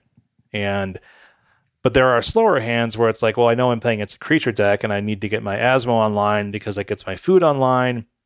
And I'm looping Daredevils and I'm sort of clearing anything that matters on, on their battlefield, or I have a lightning axe or something like that. So it's mildly contextual, but largely I feel like there are hands where you're like, this is way too slow or this doesn't mm-hmm. do anything. And that's really, I think, comes with experience. And I didn't have, I mean, honestly, it's the type of deck that doesn't come naturally to me. Uh, I didn't. I didn't even play a league with this one. I just played like a bunch of practice run matches to kind of get my feet wet and get a feel for it. And largely to get to the point, because we are actually already at 90 minutes almost about on my clock, is uh, I think it's really good, but it's also really slow. Like yeah. it does feel slow. It feels slow to get online. It feels slow to kind of turn the corner. I hated playing against control decks with this because like if I didn't have a metallic rebuke to protect my own spells, like I can't just cast my Urza into the blind because like I I I really need that to resolve or like they are doing some terminus shenanigans with their brainstone to clear my two constructs I made with Urza Saga that I was really relying on and then they're able to get rid of both of them very handily. Or uh, the like the aforementioned Arch- Archmage's charm steals my Asmo or or gets rid of one of my my constructs or something like that, or steals my Ragavan, you know, something like that. Where there's a lot of threats that are at risk, along with the opponent able to keep up counter magic, where it's just like, well, I don't know how I'm playing into that because I'm making a bunch of food, but I'm not doing anything. you know what I mean? Like I'm not putting you're not you're not easily putting pressure on the opponent if they have the ability to deal with Urza Saga, if they have the ability to uh, get rid of your Urza or counteract your Urza. Thought Monitor is only a 2 2. Asmo is only a 3 3. Ragavan's only a 2 1. So there's a lot of stuff that, you know, you're not presenting major threats outside of constructs, and there people are becoming more aware of what they need to do to stop those ideas, I think. Did you like playing the deck? You know what I did? It's weird. I liked playing it. It felt synergy is fun when it works, and it does work in this deck. I'd give it a sleeve, but I do think that this is one of those decks that needs to stay ahead of the meta and I don't, and I'm not the person that's smart enough to know how to do that. But I do feel like this is not something that you can keep bringing the same 75 every week. It's too, it's too novel in what it's trying to do, and people can, I think, react to it, especially if it wins a challenge. You know what I mean? Yeah. Stan. So yeah, I gave it a sleeve. I think it's good. I would, if you like, if you, if this interests you, I think you could do a lot worse than than this deck. But do be aware that you know Urza Saga is a card that people are trying to beat right now. I face down Ghost Quarters. I face down Blood Moons. I face down Field of Ruins. I face down uh, what's that one in the red spell? You a know braid? what I'm talking about? Oh no, not that one. But yeah, oh, there's just a bunch of stuff that, that The hits what one you're doing. and a red spell. Oh, oh, cleansing wildfire. Yeah, that one. Oh, uh, Anyway. th- this brings up a good question though. How resilient is it to hate? You know, I think I think you know people talk about Urza Saga as being potentially too strong, and there being answers to it in the format isn't enough to really keep it in check. I think that's even a position I've heard you cite. D- did you feel like if people are spending a card, maybe they're not spending a card because if, if they're playing cleansing wildfire, but let's say someone is is using their resources to answer the saga, does do you just shrug or is it actually a setback because you do eventually lose a land? I think in this deck, it's kind of a setback because you are relying on it doing what you need it to do while you can sit back. Mm-hmm. So if someone kind of gets like someone can bounce it or tap it with ice from fire and ice, and then you can't make your construct because it's been tapped down or something like that on turn Oh, two or turn nice. three rather. That's a lot of stuff. Yeah, it's nice. Um, I don't know. I want to talk more Urza Saga kind of at the end of this episode a little bit, kind of just sort of tie put a tie a bow on a lot of the cards that we've sort of played with and against. La- last question for you though. I'm, I'm Yeah. sorry to make you dwell on on your play experience. I feel it's like fine. this deck. No, please accept my apology. I feel like this deck is maybe one where I would ask, is this actually the best deck in the format today? And, and I don't have the answer for that. I haven't played with it. Do you have a feeling one way or the other? I don't think that this deck did not feel like the best deck in the format. I felt like there were definitely holes in its game. It it almost feels like a meta deck where it's like I'm I'm responding to creature strategies and not necessarily control strategies because I don't Mhm, really know how mhm. this deck deals with control decks. Maybe I'm missing it, uh, but maybe it needs more counter magic. Maybe it needs access to uh, more counter spells on the side. I just, you know, I think this deck can be built for certain metas, but I didn't feel, I felt like maybe I was three days behind playing it. You know what I mean? Yeah. I, I did play against it while I was on Jeskai, and the games did go long, as you put it, but I didn't actually feel like they had an advantage over me. But again, I had like 12 counter spells in my deck, so that's pretty good. Oh yeah, it's, it's, it's ruthless. So let's spend the last, you know, 20, 45 minutes, sorry, Tanner, um, on Delver strategies. Because I feel like this is another one of the decks that is feeling like it's breaking out. It's incorporating popular spells and popular creatures and uh, even running some old classics. And I'll talk first about we both played decks like this, I think, right, Stan? Sort of. So, although I didn't play the actual Delver version that you did, I Mhm. played a similar deck. Um, I messed around with an Izzet deck that our, our patron Jesse, um, Moto user Alana Alana, um, got a 4 0 and a prelim with last week. Nice. Nice so, work. Yeah, I was really eager to, to try that out because the two had, you know, Ragavans, Dragon Rage Channelers, and counter spells. What, what was your version like? So the first version I played was a 5 league deck from the 15th, which also already feels like like a eon ago. And it was basically four Delver, four DRC, four Murktide Regent, three Subtlety, and then a pile of spells that you would expect, like Bolt, Serum Visions, Thought Scour, Unholy Heat, Expressive Iteration, Force of Negation, a couple Fire and Ice, Mishra's Bauble, and some lands, right? And that felt okay. Like when the, when it worked, it worked. When you blind flipped a Delver, it felt awesome. Dragon's Rage Channeler and Delver do kind of go fairly well together because you're kind of able to set up Delver, but not as well as you might think. Like you still really want to Serum Visions, I think, is kind of like the easiest way to really set up your Delver because you get to scry two, and then you're able to know what you're going to draw off the top type thing or what you're going to see off the top. There were so many games when I didn't have a flip Delver uh, that were frustrating, but I think people really wanted to test it. Also, I, I hated, I did not like Subtlety. And that's just a card I want to talk about just maybe right now. And I, th- I think Subtlety is slowly going to see its way out of the format by and large. I think it's going to be maybe a sideboard card.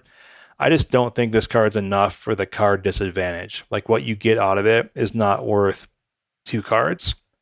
And I think at four mana, it's really fair. Like I don't know it doesn't feel like modern power level to me at four mana. Even though I'm getting a three three flyer and doing like an Aether Gust style thing, it's not even really Aether Gust. Like I'm not even really bouncing a card off the board at any time. I have to do it. I have to interact on the stack, and I, I don't think subtlety is is that strong. It didn't feel strong in this deck, especially. Maybe not in this deck. I I don't know. I kind of like it in the Cascade decks. As just oh, another sure. way to clear the path for for your Rhinos to to get through or, or to slow down. It's not a fair card. I think it's a tempo card. Yeah, it's not. this- It's not a. It's not a super fair. I think it's a tempo card like remand. Yes. You know what I mean? Yes. Yeah, just buys you time to get to your combo or something like that. And no note in this deck there were no counter spells. Okay, and that was a super. That was a significant weakness of this deck. Like it was like, why am I playing subtlety? Why am I even playing force of negation and like fire and ice and things like that when I can? I should just be playing counterspell. Like if I have access to counterspell in a Delver deck, I should be playing counterspell until the next version I found was a the fourth place in the modern challenge on the 19th. Uh, the Boogles deck, which had four Delver, four DRC, four Murktide Regent, two subtlety, uh, but got rid of the uh, Fire and Ice, got rid of the main deck Force of Negation, and up to the Unholy Heat to three. No, the last deck had three as well, but it had four counter spells. Also, a couple spell pierce main, which was a little bit aggressive. I think I actually only played one main because I did not like 17 lands. They played 17. I thought that was really aggressive. I went up to 18 because I just felt safer doing so. Um, and this deck played a lot better to me, even though the, the changes were meager. Like I, I think that uh, spell a singleton spell pierce was pretty cool. Having counterspell was just a game breaker sometimes. Like it, it let you do things that holding up a subtlety didn't. Like you know, um, a subtlety is is very specific in terms of the time and instance in which you want to play it, and counterspell is always counterspell. That's what we were talking about earlier, right? I have noticed that Counterspell always does the same thing. Yeah, always wins. Do you agree with my previous point that like the coffin on Delver of Secrets is is more or less nailed shut? Because you actually played with the card. I, yeah, know, I play. I the- play with the thing- actual Delver. the thing that I appreciated about Jesse's list is that you know she just said no. Yeah, and I I don't even for whatever reason I don't have my last list. No, I the only deck that I did play with uh with the monkey was the Urza deck. I didn't play with monkey in the a Delver style deck, and yeah, I don't think Delver is is that great. Like I, I don't think anyone is is actually championing Delver Secrets right now, but I just feel like yeah, just the the density is is not there for you to routinely flip it. It's it's hard to set up because of the lack of good cantrips with Scry that we have in this format. A, lo- a lot of the sequencing is challenging because like it's like, well, I want a thought scour to fill my graveyard, but that mills me and I can't set up the draw. And like my Dragon's Rage Channeler and my Mishra's Bauble play together in a certain way, and then and then if I actually crack it, that messes up my setup. And so it's like it's just challenging to get that card on top like you want with for Delver. And so it felt a lot more random than I would want to play consistently. yeah, maybe if we ever get brainstorm, we can play Delver. But That's a good point. So, um, Stan, talk Shane. about talk about your deck because then then I think we should talk about Dragon's Rage Channeler because this is I think the first week we have spent significant amount of time playing it. Yeah. So my experience with this is it, or no, it, it's a Jeskai deck. It does have uh, prismatic ending, and it is a Lurrus deck as well. My experience with it wasn't as positive as my experience with the Jeskai Stone Monkey Blade deck, and I, I sort of left feeling like this is a classic example of Jesse is a very talented player that can do well with a deck that isn't necessarily as good uh, others, you know, people might disagree, I, and I'll be happy to be wrong. But I, I didn't feel like this this all in DRC Ragavan Snapcaster deck was kind of the best way to build this. Is it tempo shell per se. But I don't know. Channeler is cool. Channeler is hard to flip if you don't find um, a bauble, though, and I think that's annoying. Anytime when it feels like you need to actually find like one of your four copies of of Mishra's Bauble or or whatever your atypical card type is actually feels like more of a liability. But I certainly can't. I feel like I cannot understate how awesome the surveil ability is. Yeah, that's that's the thing that I think people are realizing. It's like it's almost not the delirium. It's almost not the three three must attack flyer thing. Mm-hmm. It's the fact that like you're just churning through your deck and you're yeah. able to find what you need. You're able to enable your unholy heats, which just is like, as they say, combination. Yes, yes, and and and likewise, not only are you filtering your hand, either to enable Dragon's Rage Channeler or just to draw better spells, but you're potentially setting up future Snapcaster Mage plays, which I think is also quite powerful. Yeah, that's that's good in that strategy for sure. Which is like, yeah, or or like even in, I think decks like uh, uh, Izzet Blitz? Um, Izzet Prowess, right? Where it's just like, well, uh, I don't really mind throwing a lava dart in there. Why not? Like it's gonna it's gonna get an instant in there now, and then as I have some later, I get that late game extra little prowess trigger. There's a lot of options there. Uh, I think there's just it's the surveil is super helpful, and it's part of part of modern decks like this, like these Turbo Xerox as they're called, or they were called at least, where it's just like a pile of cheap spells that you want to cast and get to the ones you want, and you want to find additional threats, or you want to charge up your graveyard for your Murktide Regent. It's just all kind of good stuff. Again, high synergy in a, a one drop. Yeah, yeah, card is cool. Uh, how, how, did you feel playing with Murktide Regent? How easy was it to cast it for two mana? How often were you able to make it grow? Murktide by exiling cards. So, I mean, I did talk bad about subtlety earlier on, but having your Murktide Regent subtlety does suck. Shane, because you're language. Like, some, sometimes you're like, hey, uh, I need to get this online fast, and I've got like five cards in my graveyard, and I'm just going to delve five and blue blue, and then you're like, oh, just like when you you know have a delve spell get countered with counter you know, any kind of counter magic uh, it's pretty brutal. But specifically, subtlety is something that wasn't an option in the format earlier, uh, because if your opponent was representing no mana, they still can't Force of Negation it. Now with subtlety, they certainly can. It's almost like the set was designed around cards and interactions like this in mind. Yeah. So yeah, I mean, but honestly, I think I think Murktide is super good. It's a kind of spell that, yeah, if your opponent can't interact with it, they're going to concede the game because you can swing with an eight eight pretty darn quickly how important did you feel was Thought Scour to setting up, you know, a cheap Murktide Regent? Or, or, or, or were you able to make it cheap just from baubles and, and fetches and kind of yeah it's it's kind of just naturally occurred i thought thought scour was more about your Dragon's Rage Channeler where it's just oh. like you know getting getting uh, it's great on turn two because you have a much higher chance of getting that turn two three three flyer off of dragon's rage do you, should we be using Thought Scour to target our opponents to make them mill cards so they don't draw good cards? I don't know, Stan. Sometimes cards in the graveyard can be good. Huh. But yeah, I mean, if if you know, like let's say let's say you bauble them, and it's like, oh, well, they're going to get a path to exile, and I have a Murktide Regent, then sure, Thought Scour them. Yeah, that that's a good line. I'm going to remember that that one. Never forget. Um, I guess, Sleeve, believe, heave. On what? On which version? Like, is it like so? Is it Delver with counter spells? Uh, I don't know. I'd probably just rather play. Is it prowess? Honestly, like I think I think that you might have. I think you might have played the better counter spell version of Delver, right?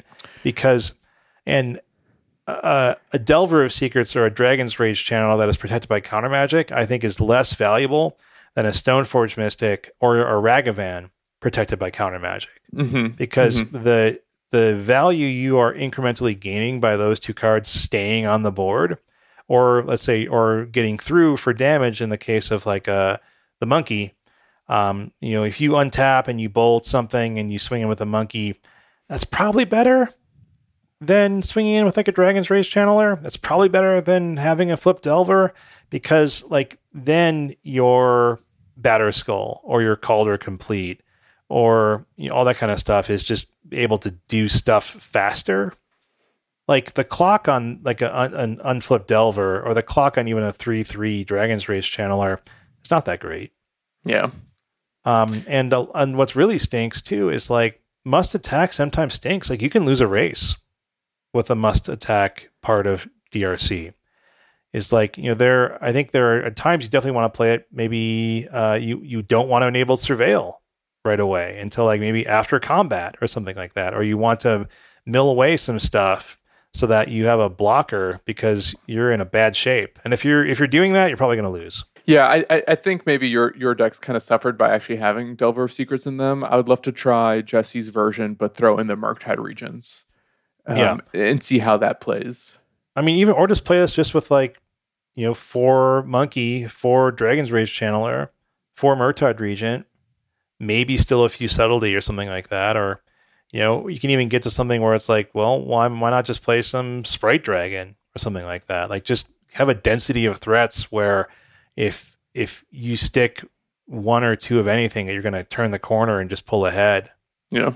Yeah, I mean, listen. At the end of the day, I'm a believe. I don't know if this is the best way to play tempo. It's. I think it's a poor way to play control, but we'll see what happens. it, I mean- it, it is a deck that's possible. If it's possible, it's thanks to Channeler and Ragavan. Like enabling this this version of of a low to the ground is a deck that's not prowess. So, so what are we going back to? Are we going back to kind of like our slightly slower Jeskai version that you played first, like the Thunderstriker 7 list, where it's like the Stoneforge and the Snaps and the Ragavans and maybe a few, maybe a few Walkers in there and your Prismatic Endings and your 12 flipping counter spells or something like that. Your Kaldra Compleat, your Batterskull, Like, that's just sort of the better thing to be doing because like I was just thinking earlier, like if if anything you're doing works and you're just pulling so far ahead and you you can close the game more quickly, or what? I, I, I just think the that deck had more options. Yeah, you know what I mean. It, it, it, it, it had more tools to deal with a variety of of different matchups, whereas these Delver decks are a little bit more all in. Yeah, And and and I likewise felt that it was a better counterspell deck because the, it gave me more things to do with more mana later in the game. Um, Stan, one of the one of the issues I felt playing kind of like the not true control decks is like your stuff doesn't always line up. Like Unholy Heat doesn't always have a target. mhm, Force of Negation doesn't always have a target. mhm. Expressive Iteration or like or Serum Vision, something like that, sort of just feels like you're doing a little bit of wheel spinning. And like I feel like control decks, counterspell always has something to target, right? Your opponent's always casting spells. Cryptic Command, Archmage's Charm, those always are doing something for you. Like if you're holding up mana, your opponent goes to their end step, you draw two cards off your Archmage's Charm. Whereas like if my opponent is not casting something my Unholy Heat can hit, that's just a dead card in my hand, right?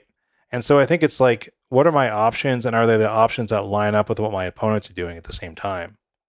And I think that oh, it didn't always feel like the case for me with my like is it Delver decks. Did you like playing with counterspell? Like I, I, I, you know what I was, I was thrilled about this, you doing these decks because I wasn't expecting you to say, "I'm going to see what counterspell is like." Oh, it was definitely necessary for the strategy, right? Because like I I want to be able to stop anything my opponent throws at me when I have my my three two plinker. Do you know what I'm saying? Like that's the only way you're going to be able to get enough time to take advantage of the tempo. And I don't think that I don't think a card like I think a card like subtlety like seems like it should be a good tempo card, but I think like you said, it's maybe more of like a combo protection card where Yeah. it's like, yeah, I can I can toss this thing away uh, because it's my remand or something like that. And if it's not, maybe I can hard cast it, and that's good too. Um, but yeah, Counterspell is great. It, it, it, I think it's a, it's a clearly very strong card. I don't think it feels too good. Um, but I do think that it is what a deck like this needs to even think about being competitive in some ways. Shall we move on? Yeah, I think I think we got to talk about the the Urza saga in the room, as they say. um, is it a menace to society, Shane, or is it a card we want to stick around because it's so cool and good? Uh, it's it's it's so it's so low cost, right? Like it's it does it does a lot for a little is kind of my thing, right? Like I think one of the things I think that there's there's a couple arguments that one can can go with here, right? And one is like Urza Saga is is is free, just flat out free, and gets me two constructs and tutors me up an artifact. That is not the case. You have to put you have to put mana mm-hmm, into mm-hmm. Urza Saga and not those... and not do anything else, right? And if you're spending the mana to, to make constructs, that means you're you've tapped out for the turn. Well, I mean, if you play it on if you play Saga on turn two, for instance, right, and you want to, and and that's yes. like your main game plan. I think there are long games where it's perfectly viable to play Saga late and keep up counter magic or play another threat or something like that. But yeah, let's say your game plan is turn two, I'm going to play a Saga. Turn three, I'm going to make a, a, a construct. Turn four, I'm going to make a construct and tutor up, uh, I don't know, Shadowspear or mm-hmm. something like mm-hmm. that, right? Mm-hmm.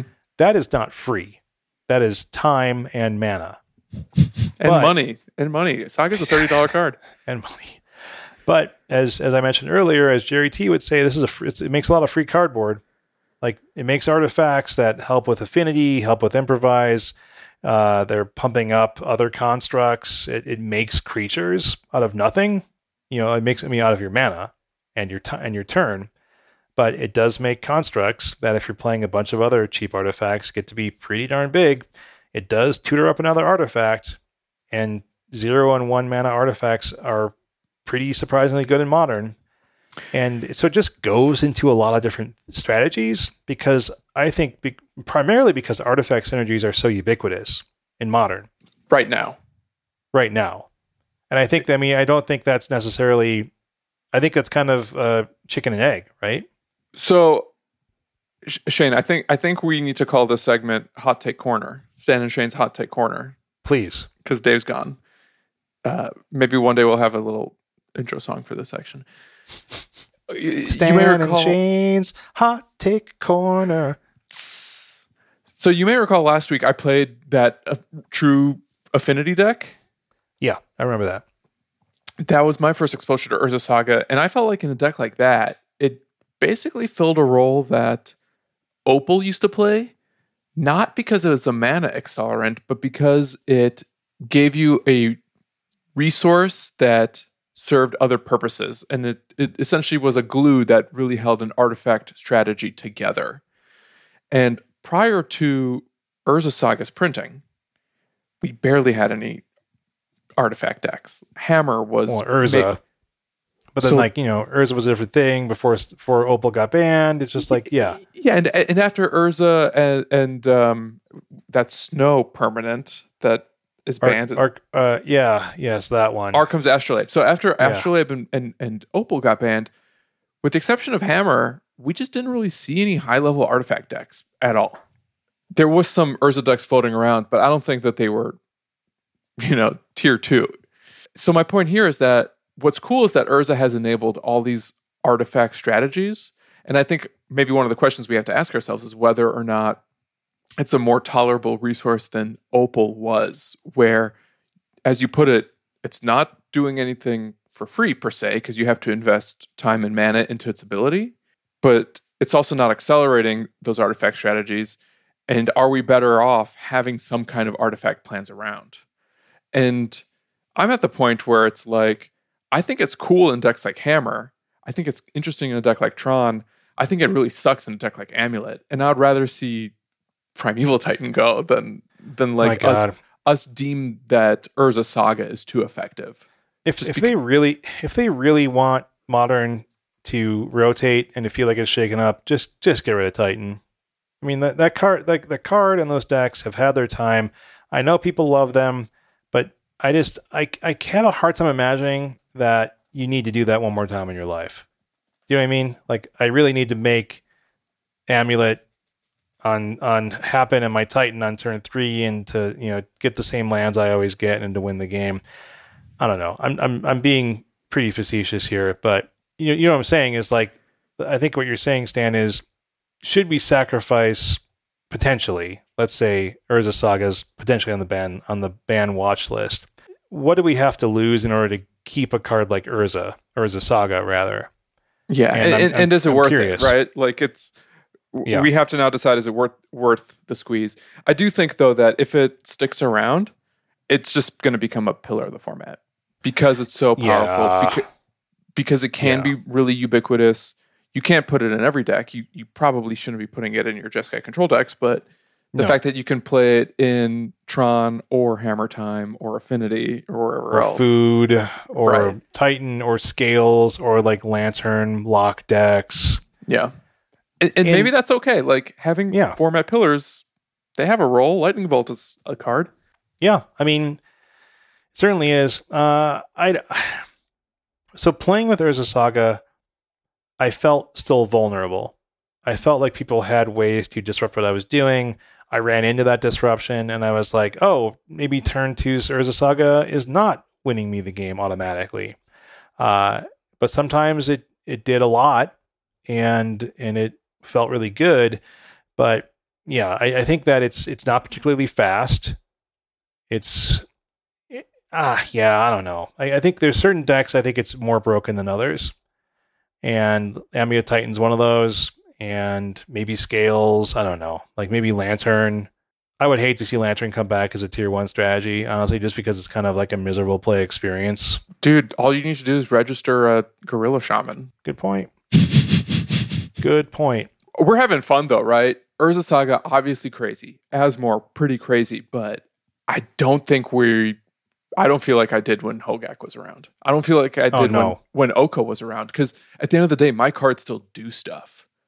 And it is yeah, it, it, doesn't feel like we're in a scenario where my opponent is doing something that just it completely invalidates my deck. Yeah. And when I was looking at the the challenges, I was kind of like looking for what's broken right now. Like what's what's standing out as the go-to strategy and I don't think there is one. There's just there's a lot of different ways that people are playing modern. There's some cards that are more popular than they have been. There's some new cards that are really popular like Ragavan. I don't think Ragavan's the kind of card that can take over a format, which is good. Uh, I don't think Stoneforge is the kind of card that can take over a format, which is also good. Um, but yeah, and so I think that Modern is going to be in heavy flux for a few months, which is great. And then we're going to have uh, the D and D set, uh, Forgotten Realms, and then that'll mess things up too because I'm sure there's going to be powerful cards there. And I think it's a good way to restart Modern in a lot of ways, and I'm pretty happy with the way things are playing out right now. And I think that I'm looking I'm looking forward to the the coming weeks and months of of modern play. How about you, Stan? Totally agree. Uh, the shops around me are starting to do paper play, and I'm excited to uh, shuffle up some cards again. I've, I've been buying up MH2 pieces to to do that. You know, I want to wreck noobs, but usually they end up wrecking me. Kids these days. Seriously. Well, that wraps up this week's edition of Stan and Shane's Hot Take Corner. Stan and Shane's Hot Take Hot Corner. Take Corner is over. If you haven't yet, make sure you subscribe to our podcast so you get the latest episodes as soon as they come out. Usually there's three of us. We hope Dave returns next week. And I hope he brings a calzone for everyone in the room. If you use Apple Podcasts, please leave us a rating and review always goes a long way for helping other people find our show. Uh, we're grateful for everyone who's left a rating and review thus far, and we'll be thrilled to read off more rating and reviewers' names in future episodes. Otherwise, if you'd like to submit a question to us on the podcast, you can find us on Twitter at the dive down, all one word. You can also email us, the dive down at gmail.com. You can support the show via our Patreon at patreon.com slash the dive down. You can support our show while playing Magic with new Modern Horizons 2 cards, which are getting increasingly easier to find and rentable on ManaTraders.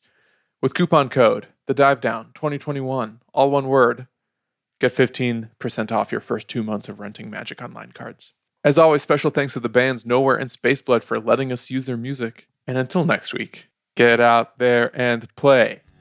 New dance.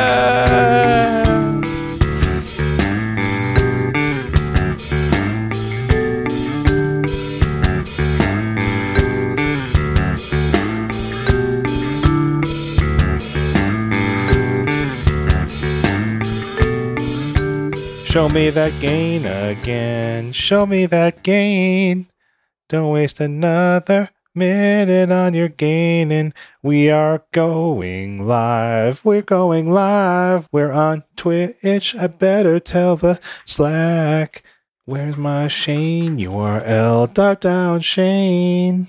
Don't waste another minute on Stanislav. Show me that good boy Shane Slav.